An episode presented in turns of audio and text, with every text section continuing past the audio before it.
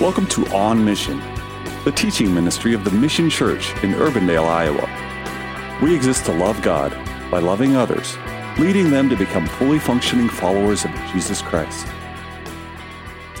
All right. Well, it's been six weeks, has it not? Six weeks since our last exclusive focus in the book of Revelation. The book of Revelation is also known as the revelation of Jesus Christ. That's what it's all about. It's all about revealing Christ in his glorified state. And to date, we have covered, since we started in September, we have covered three chapters of Revelation. In chapter 1, verse 19, we discovered the overarching outline for the book. The risen, glorified Christ instructed the Apostle John to write about three things. Number one, he told John, I want you to write about the things that you have seen. And we find that in chapter 1, verses 9 through 20, where John had his very unique encounter with the risen, glorified Christ. It occurred while he was there on the island of Patmos. Jesus also instructed John to write about the things that are.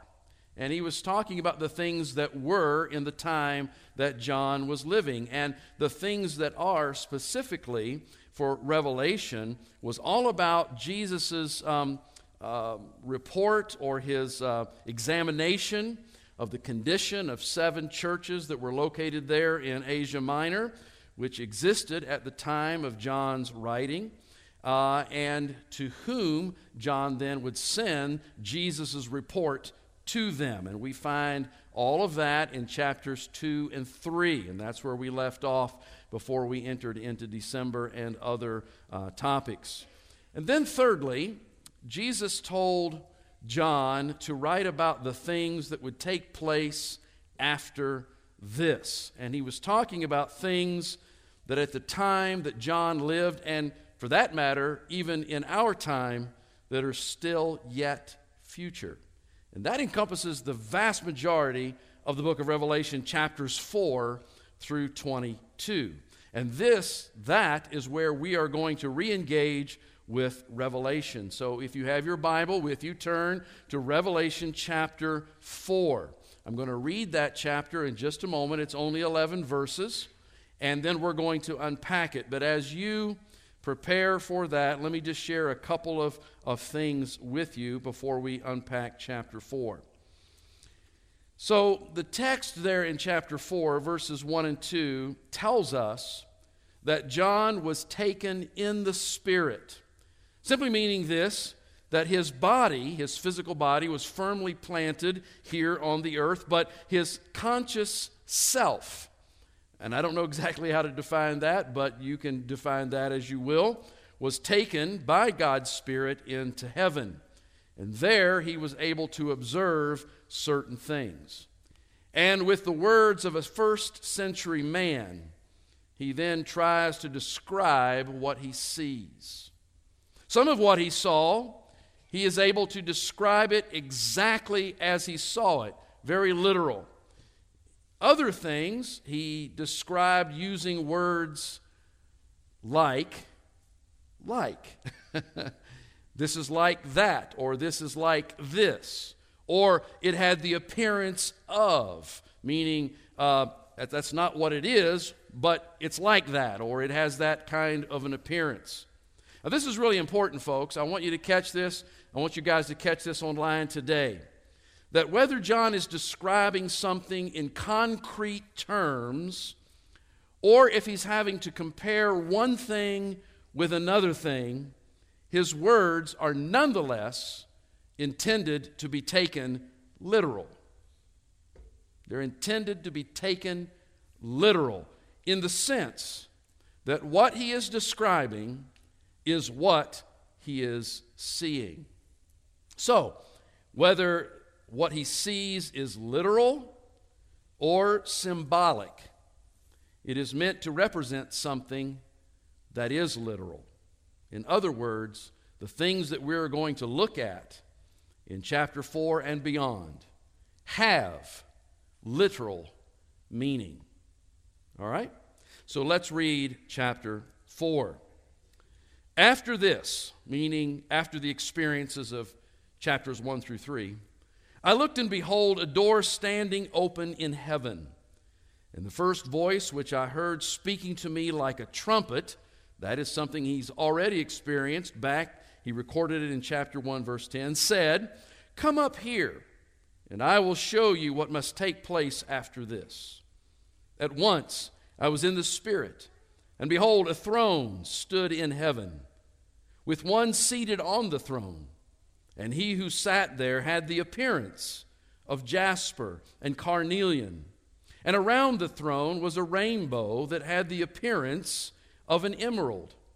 Around the throne were 24 thrones, and seated on the thrones were 24 elders, clothed in white garments, with golden crowns on their heads.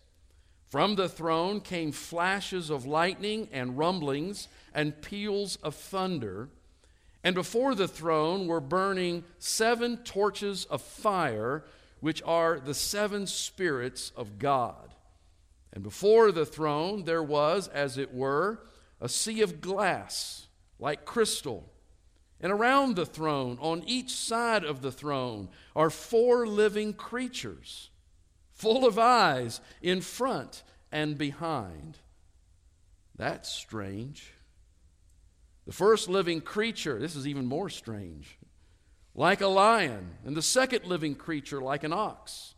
The third living creature with the face of a man, and the fourth living creature like an eagle in flight. And the four living creatures, each of them with six wings, are full of eyes all around and within, and day and night they never cease to say, Holy, holy, holy is the Lord God Almighty, who was and is and is to come. And whenever the living creatures give glory and honor and thanks to him who is seated on the throne, who lives forever and ever, the 24 elders fall down before him who is seated on the throne and worship him who lives forever and ever. And they cast their crowns before the throne, saying, Worthy are you, our Lord and God to receive glory and honor and power, for you created all things, and by your will they existed and were created. Father, I pray now in these moments that we have to unpack this chapter that you would help me, first and foremost, to communicate well and clearly and accurately. And I pray that you would help each one of us to be able to grasp some things from this chapter that help us to gain a basic understanding of what it's about and where we're going after this chapter. And Lord, I pray that you will use this presentation of your word to speak to our hearts in whatever way we need to be spoken to. Whether that is for salvation, for those who have yet to open their hearts to the Lord Jesus Christ, or whether that's for some confession of sin of some who have opened their hearts to Christ but have fallen by the wayside. Or, Lord, whether it's to take a, a, new step in our transformation, I don't know how you're going to use this exactly. Just like the song just said, I don't know what you're doing, but I do know what you've done, and your word tells us what you're going to do. So use it for your glory and for the benefit of all who hear it, I pray in Jesus' name. Amen. Okay, so before I, I, I uh, dig into this, I want to make you aware of something that I think is very important, and it's important beyond today, okay? It's important beyond today. And that is that the context of chapter 4 stretches beyond chapter 4. In fact, the context of chapter 4 goes at least as far as chapter 8, verse 5. So, what we are going to begin to encounter today and over these months, as we head toward chapter 8, verse 5, that this is one continuous experience. So I want you to understand that even though we're going to be looking at different chapters and different verses, we're really not going from one thing to another, but we're seeing one experience unfold. Chapter 4 focuses on the majesty and worship of God the Father in heaven. That's pretty clear, and that's what chapter 4 is ultimately about. Chapter 5 focuses on the worthiness and the worship of God the Son in heaven, showing that he is worthy to receive a prophetic scroll from the hand of the Father and then to open its seals. And then as we move on past chapter 5, into chapter 6 and on toward chapter 8, verse 5, we will see then the Son of God open one seal of that scroll after another. And we will see then also the events that occur on earth because of what is written on the pages of that particular part of the scroll. So that's the context. It's a long one. We'll be in it for a while. Now, as we approach verse 1, I want to tell you that most uh, dispensational scholars and commentators believe that the words after this, which begin verse 1, signal the end of our present age that we're living in now, represented in Revelation in chapters 2 and 3. Our present age is commonly referred to as the church age, also as the age of the Gentiles, also as the age of grace. So, dispensational scholars and commentators see this, these words after this as the ending of this age and the coming of a new age, which I call the age of tribulation. And I find myself in that camp with them. In other words, I'm in full agreement with that perspective. But many in this camp also see the remainder of verse 1 as being a reference to and a proof text of a pre tribulational rapture of the church. I can't tell you how many I read after and listened who went right there to verse 1 and talked about the heavens opening and the voice calling John to come up here and see this. That right there is a proof of the rapture, is what they would say. Now, I, I hold to a pre tribulational rapture of the church, a literal one. I make no apology about that. However, I'm not so sure that verse 1 is pointing us to that idea.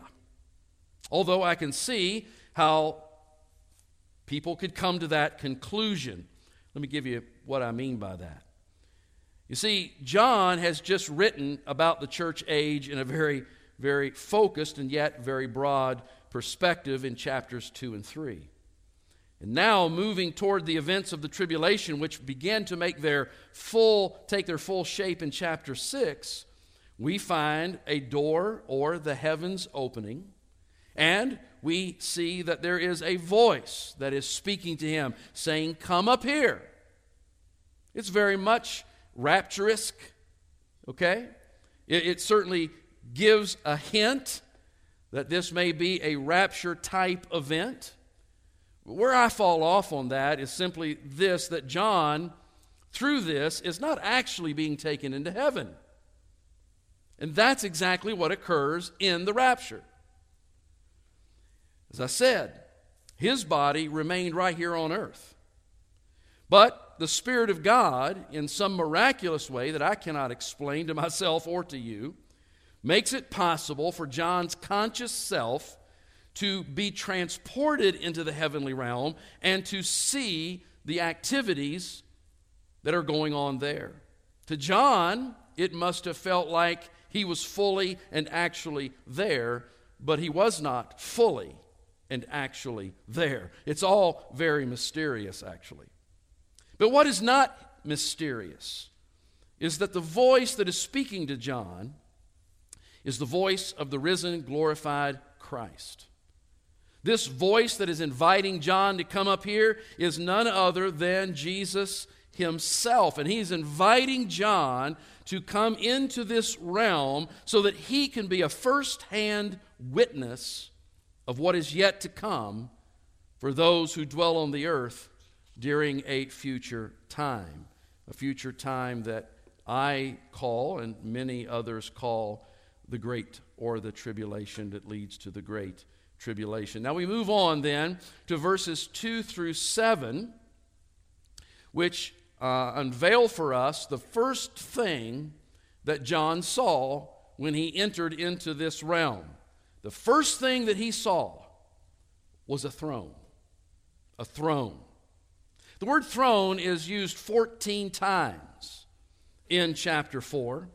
It appears 46 times throughout the book of Revelation, which makes it a key word and a key focus in Revelation. As to the significance of this throne, I think we can agree that thrones in general are, are symbolic of glory and of sovereignty.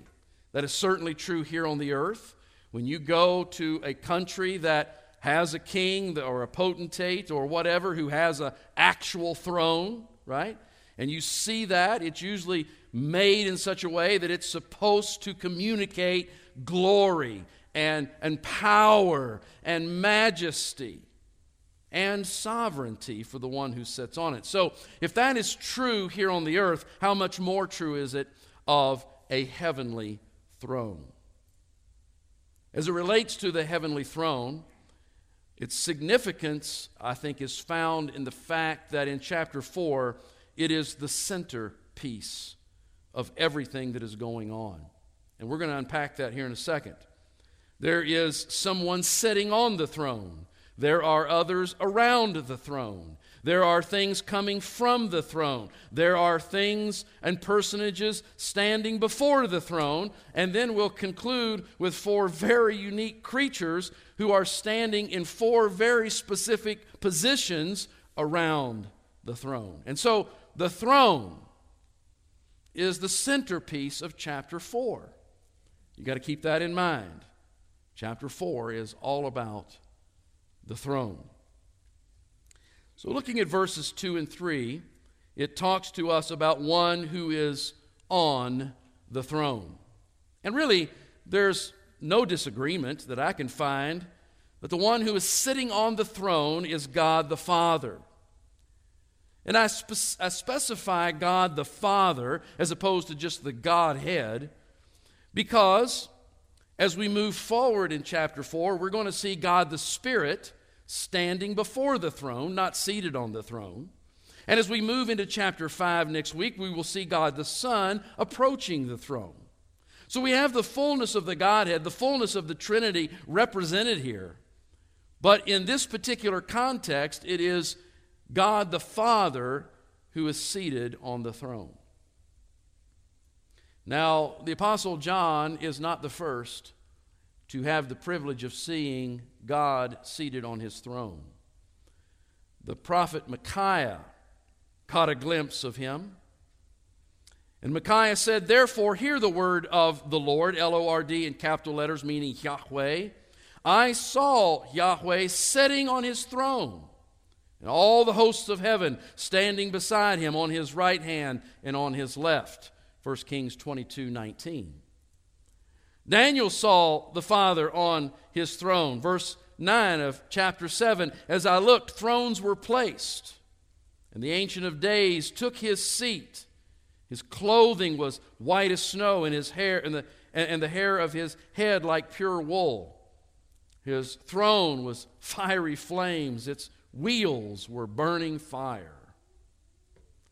Prophet Ezekiel saw God on his throne, Ezekiel chapter 1 verse 26 and 28b. Uh, and above the expanse over their heads there was the likeness of a throne, in appearance like sapphire, and seated ab- above the likeness of a throne was a, a, a likeness with a human appearance. Verse 28b such was the appearance of the likeness of the glory of Yahweh. Isaiah, very uh, famous and well known um, statement about his seeing the Father on the throne, Isaiah 6 1 and 2.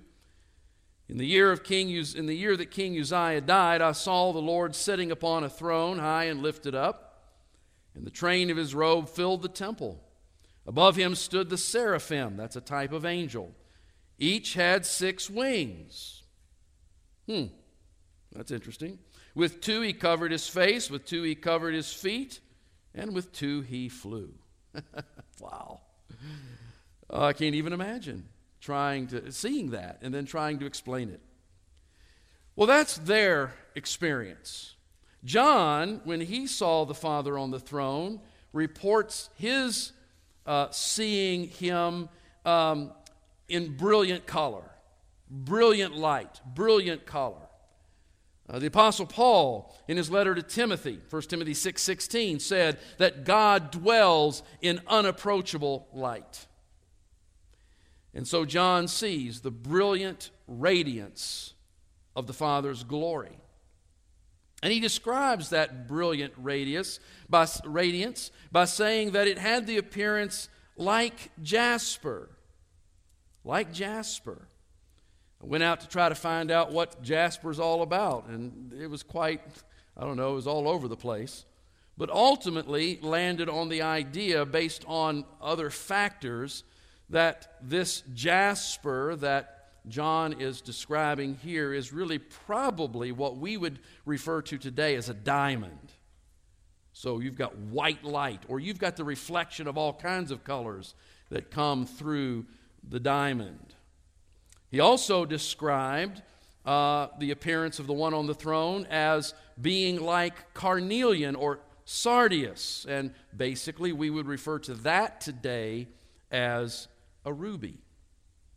So you have this white, brilliant, or this multifaceted color coming from this diamond like deal, and, and then red, just brilliant. We find as we move on to verses 3 and 4b through 4b but the brilliant color does not end there. John says that around the throne was a continuous rainbow. Now, when we see rainbows, right, they start on one side and they go all the way to the other side. And what's on the other side of the rainbow, folks? A pot of gold. How many of you have ever gotten some of that gold? Well, neither have I. That's just an old tale, right? But this is not like that. This is not a starts here and goes. This is a continuous bow. And it's described as a rainbow, but it's a continuous circle. And John described it as having an emerald appearance, which is greenish. Ezekiel gave a similar account, chapter 1, verse 28 of his book, saying, And there was brightness around him, like the brightness or like the appearance of the bow that is in the cloud on the day of rain. So was the appearance of the brightness all around. And so John sees heaven's throne. He sees the Father seated upon it. He sees his radiant glory shining forth in white and red and encircled by a rainbow with green as its prominent color. By the way, speaking of rainbows, we all understand, don't we, that rainbows have nothing to do with human sexuality? We do understand that, don't we, folks? Give me some indication you're alive. I know it's cold outside, and I know we're a conservative group of Christians who don't like to speak out, but sometimes it's just helpful. That has nothing to do with human sexuality. Well, then what does the rainbow have to do with? Well, the rainbow, according to Scripture, has to do with God's mercy. God's mercy in a promise that He would not destroy the earth and its inhabitants again with a flood. And so, then, what is the significance of this rainbow around the throne in this context? Well, I believe that this, the significance here is that this rainbow is a symbol then of the restraint of God in the midst of his wrath filled judgment that is about to be poured out upon the people of earth, and it begins in chapter 6. So, Chapter 4 leads us to chapter 5, which then focuses on Jesus, which then leads us to him receiving the scroll and opening the seals, which then leads us to chapter 6 and the opening of the first seal. And at that point, all hell breaks loose. But despite the fact that God has every right to absolutely annihilate everyone left upon the earth, we do see as we go through that there is a certain amount of restraint. And I believe that this rainbow is there to indicate to John and remind him, because God put the rainbow in the sky for what purpose? To remind us that he would not do what he did again. And so I believe that that is the significance of that. Continuing around the throne, John saw 24 additional thrones. Now, I, I, I'm going to just go back to Ezekiel for just a second. The passage I read just a minute ago Ezekiel said that he saw that throne and the appearance of one, you know, like the Ancient of Days. But then he said there were thrones around it. But he didn't say that they had anybody sitting on them. But now we find thrones, lesser thrones, around the throne, and there are personages sitting on them. And John refers to these personages as elders. Now, the identity of who these elders are is, uh, has been debated hotly uh, throughout the centuries. It still is. There's all kinds of explanations. Some say that the uh, 24 elders are a special class of angels sitting on those thrones. And then some say, well, the, the elders on those thrones represent God's people from all the different ages. And still others say that the elders sitting on those thrones represent only the redeemed of Christ, meaning the church. So, I'm not going to bet my salvation that I've got the right answer. but I am going to attempt to break this down and come up with a conclusion. So let's break it down and see what conclusion we arrive at. John says these elders, first, are seated on thrones. A reminder that a throne represents authority, it represents rule, it represents governance. Perhaps in this case, it even means shared glory. Now, there's no place in Scripture that ever shows angels sitting on a throne, much less even having any authority. Angels are at the beck and call of God. They just do what they're told. They don't rule, they don't have governance. Whatever authority they may have is, is, is, is strictly handed down to them uh, from God. And so there's no place in the scripture that we find angels uh, being described in that way, nor even the Old Testament saints. But we do find in scripture the redeemed, the church, being described in this way. As to authority, rule, and governance, Scripture says that the New Testament saints will rule and reign with Christ in the millennial kingdom.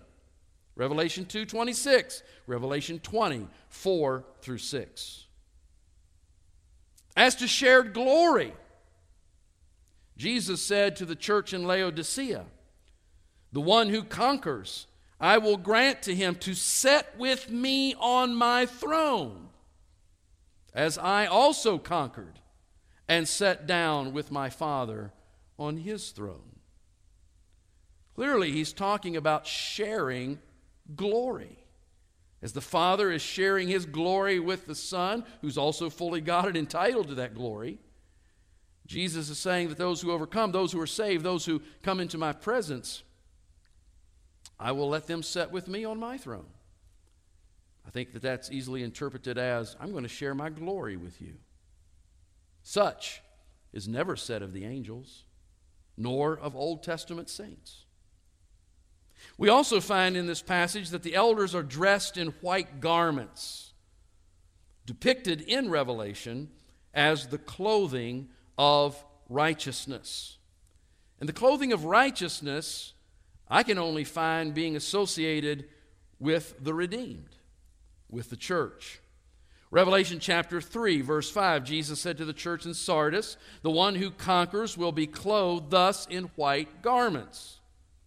He was talking about they would be clothed in his righteousness. Revelation chapter 3, verse 18, Jesus counseled the Laodicean church to obtain from him white garments so that you may clothe yourself and the shame of your nakedness may not be seen. Uh, the Lord wasn't concerned about their skin, He's talking about the nakedness of their sin. And when we are clothed in the righteousness of Christ, then the shame of our sin is covered. Amen? Amen. In Revelation chapter 19, verse 8, referring to what is known as the marriage supper of the Lamb, we find these words Let us rejoice and exult and give him the glory, for the marriage of the Lamb has come and his bride. Who is the bride of Christ? Is it the angels? Yes or no?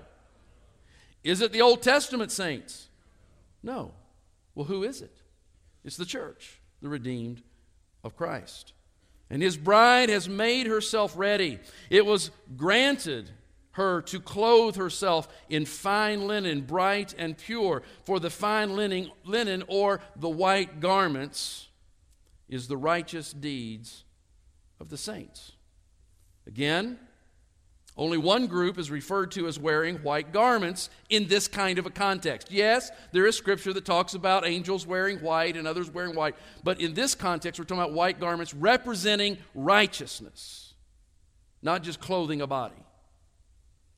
And it is the church, the bride of Christ, the redeemed of the Lord, that are spoken of in that context. Then we move on to this other descriptor that John gives us that they are, these, these, these, these 24 elders are wearing golden crowns. Now, crown can represent authority. A crown can also represent an award or a reward. And this word, and I checked every reference to ensure that I'm not just speaking out of the side of my head. This word crown translated here is from the Greek word Stephanos, which means victor's crown. It's not about authority, it's about an award. 1 Corinthians 9:25, 2 Timothy 4:8, James chapter 1 verse 12, 1 Peter chapter 5 verse 4. I didn't think you wanted to be here till 1 or 2 o'clock, so I just kind of skimmed those. You can look them up. All of those make reference to the redeemed, the church, receiving such crowns, for in Christ they have obtained victory over the penalty, the power, and at that point, even the presence of sin. So, I'll sum this up by saying that I hold to the belief that the 24 elders that are being referred to here are a representative group of the body of Christ, the church. They are a representative group. I say that because we find this same concept in other places in Scripture.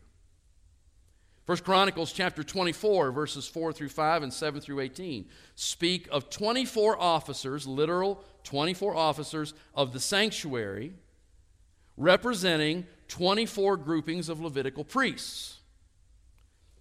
Were there only 24 Levitical priests? No. There were 24 groupings of priests, there were thousands of them. But they were represented by 24 who represented the whole. First Chronicles 25 identifies 24 divisions of singers in the temple. Are we talking about um, only 24 singers? No, we're talking about thousands, hundreds at least, being represented by the head of each one of these divisions.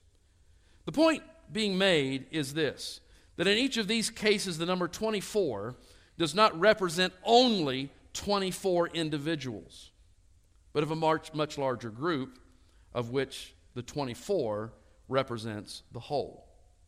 So, I take the position then that the 24 elders are representative of the fullness of the bride of Christ, which at this point is in heaven with their Savior. Okay, so we have, we have God the Father on the throne, on the throne. We have an emerald circular rainbow along with 24 thrones with 24 elders who are around the throne. We move on to verses 5 and 6, which speak of something coming from the throne and also of something or someone standing before the throne. So verses 5 through 6a is all about what is from and before the throne. Now, as far as what is coming from the throne, out of the throne, John says he saw lightning and he heard thunder emanating from the throne. What significance is there to that? Well, in Exodus chapter 9, verse 23, we find that before the judgment of hail fell upon Egypt, remember the plagues on Egypt that God sent? God commanded Moses to stretch out his hand toward heaven, and when he did, God sent thunder and flashing fire, lightning.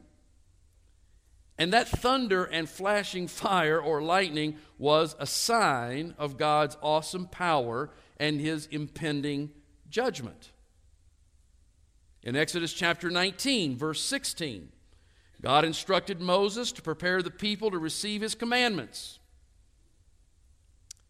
And God, in that section, reveals himself to them, to the people, if you read all of the section, um, in thunders, lightnings, and thick smoke. And when you read that in its context, you see that this is a sign of his power and the possibility of judgment if they do not follow Moses' instructions. In Revelation chapter 8, verse 5, ver- chapter 11, verse 19, chapter 16, verse 18, we find thunder and lightning accompanying specific judgments being sent upon the inhabitants of the earth. So we find significance in the thunder and lightning coming from the throne, because as we move into chapters 5 through 8 of Revelation, we find judgments being brought into the tribulation period and being unleashed. And in this context, then, the thunder and lightning, I believe, is a sign of God's judgment that is about to fall on the earth. Everything's about to be unleashed, and John is catching these images, and they have significance. Also, before the throne, John said that there were seven torches of fire, and he identifies them for us as the seven spirits of God. You may not remember, but uh, when we were in chapter 1, verse 4, we discovered that this seven spirits of God represents the sevenfold fullness of the Spirit of God. There is only one Spirit of God, but um, in Isaiah, he is presented in uh, seven specific ways which clue us in on the idea of the sevenfold fullness of the Spirit of God. And John describes this as torches that are before the throne. And these torches that are there before the throne are not lamps. All throughout the Old Testament, in the New Testament, we read of lamps. A lamp would be a something, a bowl of something, you know, it's about this size, you can hold it in your hand has a wick in it and oil in it, and that's what you use to light your house with. Well, that's not what we're talking about here. We are talking about flaming, brilliant torches. Judges chapter 7, verse 16, verse 20, Nahum chapter 2, verses 3 through 4 associate torches of this magnitude with war. And it is suggested then that the Holy Spirit, who has been the comforter of the saints, will in the tribulation become the consumer of those who reject his revelation of Jesus the Christ. Today he's revealing, today he's comforting. But there's coming a time when he will make war upon the lost population of the earth. Also, before the throne, there was, as it were, John says, a sea of glass like crystal. Now, there's absolutely no explanation from John as to what this is. He simply tells us that this crystal clear, shimmering expanse has the appearance of a sea made of glass. Is it a sea made of glass? Don't think so, but it has the appearance of what a sea, a massive expanse, the way he's seeing it, like, wow, I can imagine that being like glass, sea of glass. Um, interestingly, and I have no explanation for you about what that's all about, but interestingly, this sea of glass, or has, as some gospel songwriters have referred to it, the glassy sea, uh, makes a reappearance in Revelation chapter 15, verse 2. And when it does, it's in relation to those who conquered the beast, the Antichrist, and its image and the number of its name. And they are found then in association with this glassy sea, worshiping God and singing the song of Moses. Uh, Adam, do you know the song of Moses? Next week, okay. Come back next week. We're going to hear the song of Moses. This then brings us. Aren't you glad you came out on this day? I feel like I'm killing you, but I just have to trust God's using it. This then brings us to what is called the four living creatures, whom the scripture there says are positioned at four points around the throne. As I understand it, one in the front, one in the back, one on the side, one on the other side would be the position they are in. Verses 6b through 8a. Ezekiel saw creatures like this, and he records it for us in chapter 10, verse 20 of his book. And there he identified them as angels. So I think we're safe in saying that they're angels because the description is almost exactly the same. Specifically, they are noted as cherubim. Cherubim. You know, I know some of you in your houses, whether it's those of you who are in here or those of you who are connected, probably have little angels in your house that are fat and chubby and, and cute, and, and, you, and we think of them as cherubs. Well, these aren't fat, chubby, and cute, and they're cherubs. Maybe these are a little bit more accurate to what they might appear to be. So, when you read Ezekiel's description, you read John's description, you find that they both report that these angels give off an appearance in the face, the way I understand it. One is a lion, one is an ox, one is a man, and one as an eagle. Now, I could spend the next hour and a half taking you through the supposed symbolicness of all that. But I thought, you know what? I'm going to spare you guys that. We'll get that some other time. But nonetheless, that's what he's seeing. Now, this is interesting. In Ezekiel's account, if you go there and read it, you'll find that the four cherubim, each one of them, produce all four faces. As I try to understand what that is, you go, a lion's facing this way, and an ox is facing that way, and a man is facing that way, and an eagle is facing that way. Wow, talk about a strange looking thing. John's account shows the cherubim producing only one of the likenesses, so each one having a distinct likeness. I have no explanation for that, just thought I'd throw it in. But John goes on to say that these angels were full of eyes in front and behind. That they're describing my mother. yeah, any of you have a mother that could see what was going on behind her back? Yeah. Any of you mothers can see what's going on behind your back? Sometimes it seems like our mothers have eyes. Now, men don't have that problem. They can barely see what's in front of them. But women seem to have this, you know, it's like they can see what's coming up behind them and they're ready for it.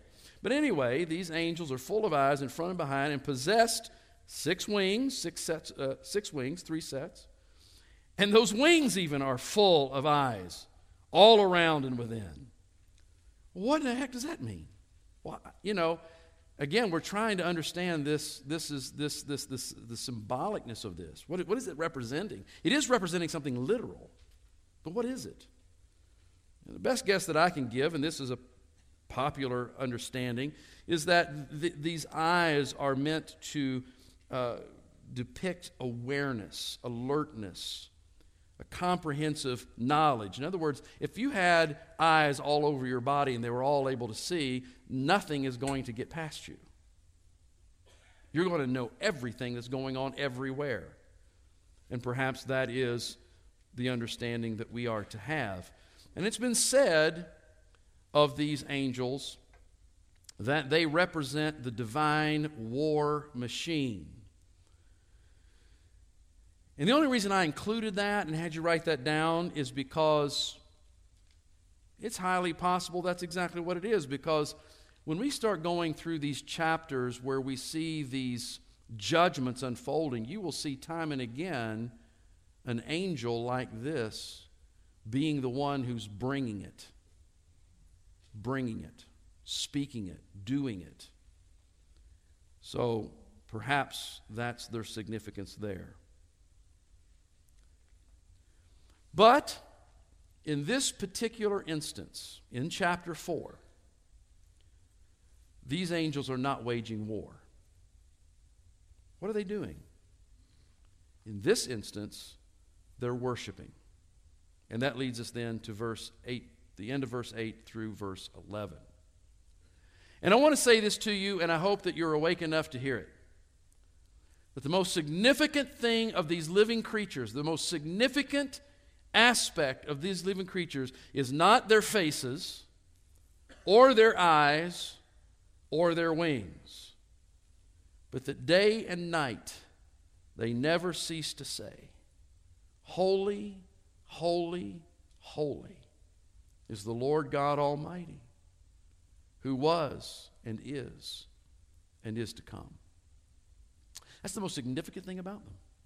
Whatever they are, whatever they do, if they're the war machine, I don't know.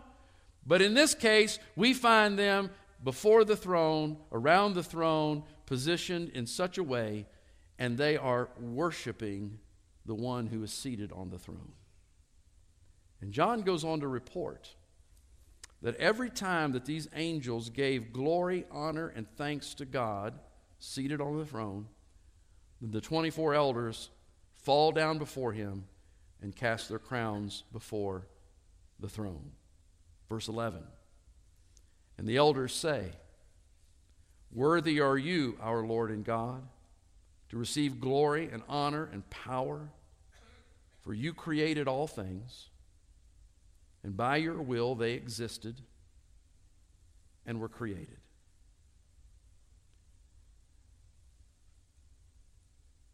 These elders who are responding to the worship of the living creatures.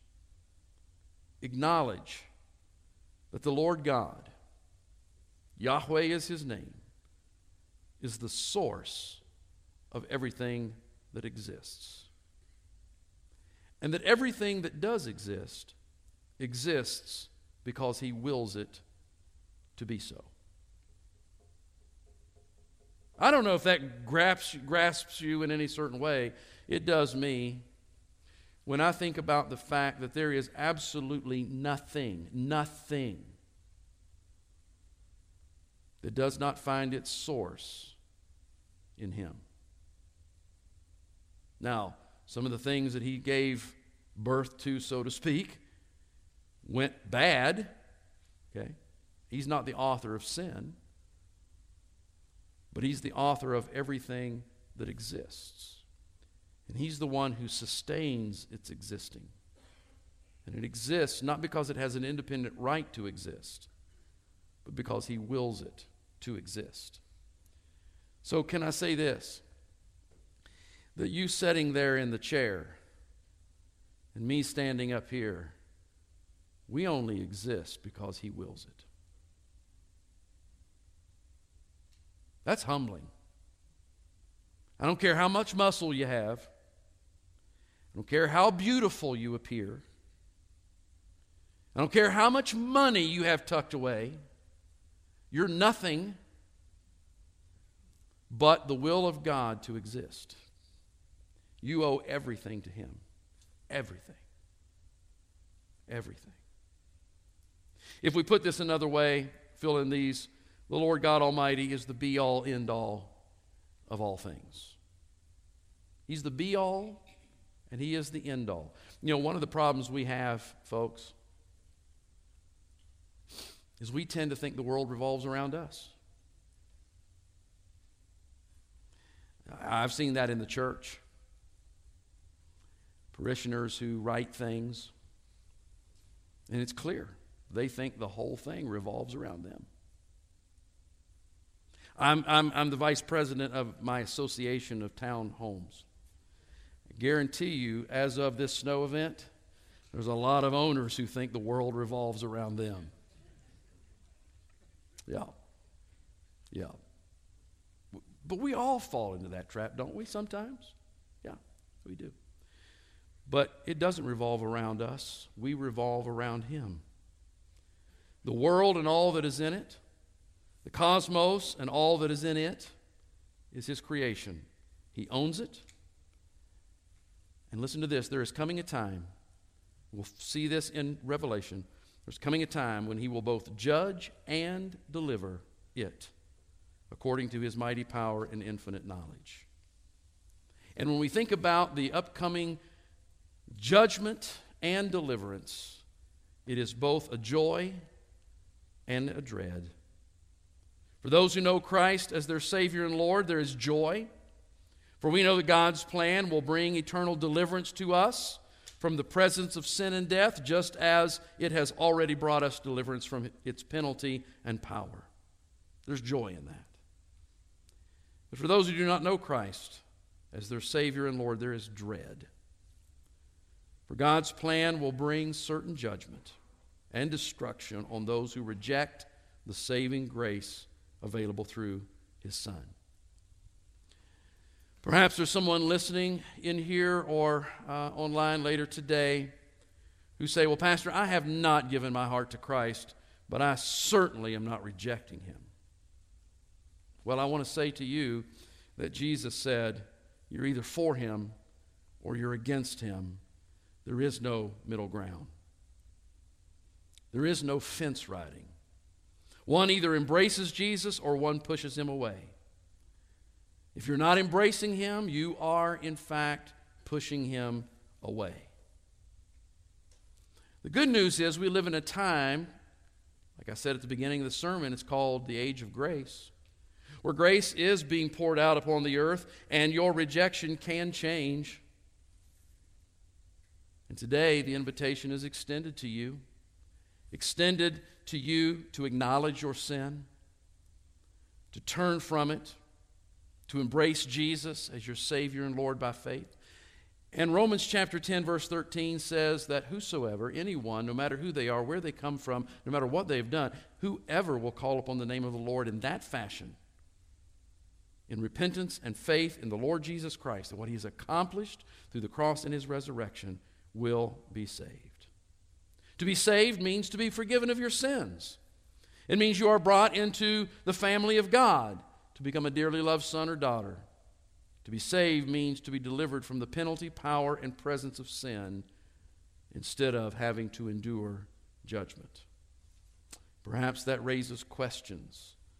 If it does, my in- contact information is there on the screen. If you'll reach out, I'll reach back. As we get together and open the Word, I believe if you're sincerely seeking the Lord and wanting to understand, then He will meet you. He will meet you at the point of your need.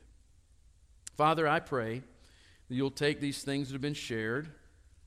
What these people don't understand right now is that I left 60% of what I studied in the office. So much there, so much to grasp. But I pray that what I believe you led me to bring forth is beneficial. I know it's beneficial to me. I appreciate certain things much more having gone through this study. And I pray that you would help each man, woman, boy, and girl who encounters this message and the messages that are yet to come to appreciate things that right now they don't even give any thought to. I pray for those who have yet to open their heart to the Lord Jesus, that your Spirit would do the miracle work of helping them to see their sin and to believe and to trust. For those of us who have been part of your family for many years, may we not grow comfortable and take things for granted, but may we daily rejoice in your goodness and your mercy toward us. And may we seek then, because we understand that we are yours, that we belong to you, that we would seek to honor you by taking the steps of transformation that you have for us. And in doing so, may we bring glory to you and may we be a benefit to others, I pray in Jesus' name. This is On Mission. The Mission Church is located at 12001 Ridgemont Drive in Urbandale. To learn more about our ministry, visit our website at themissiondsm.org or call us at 515 255 2122. We gather for worship each Sunday at 10 a.m. We would be honored for you to join us. Have a blessed day, and thank you for listening to On Mission.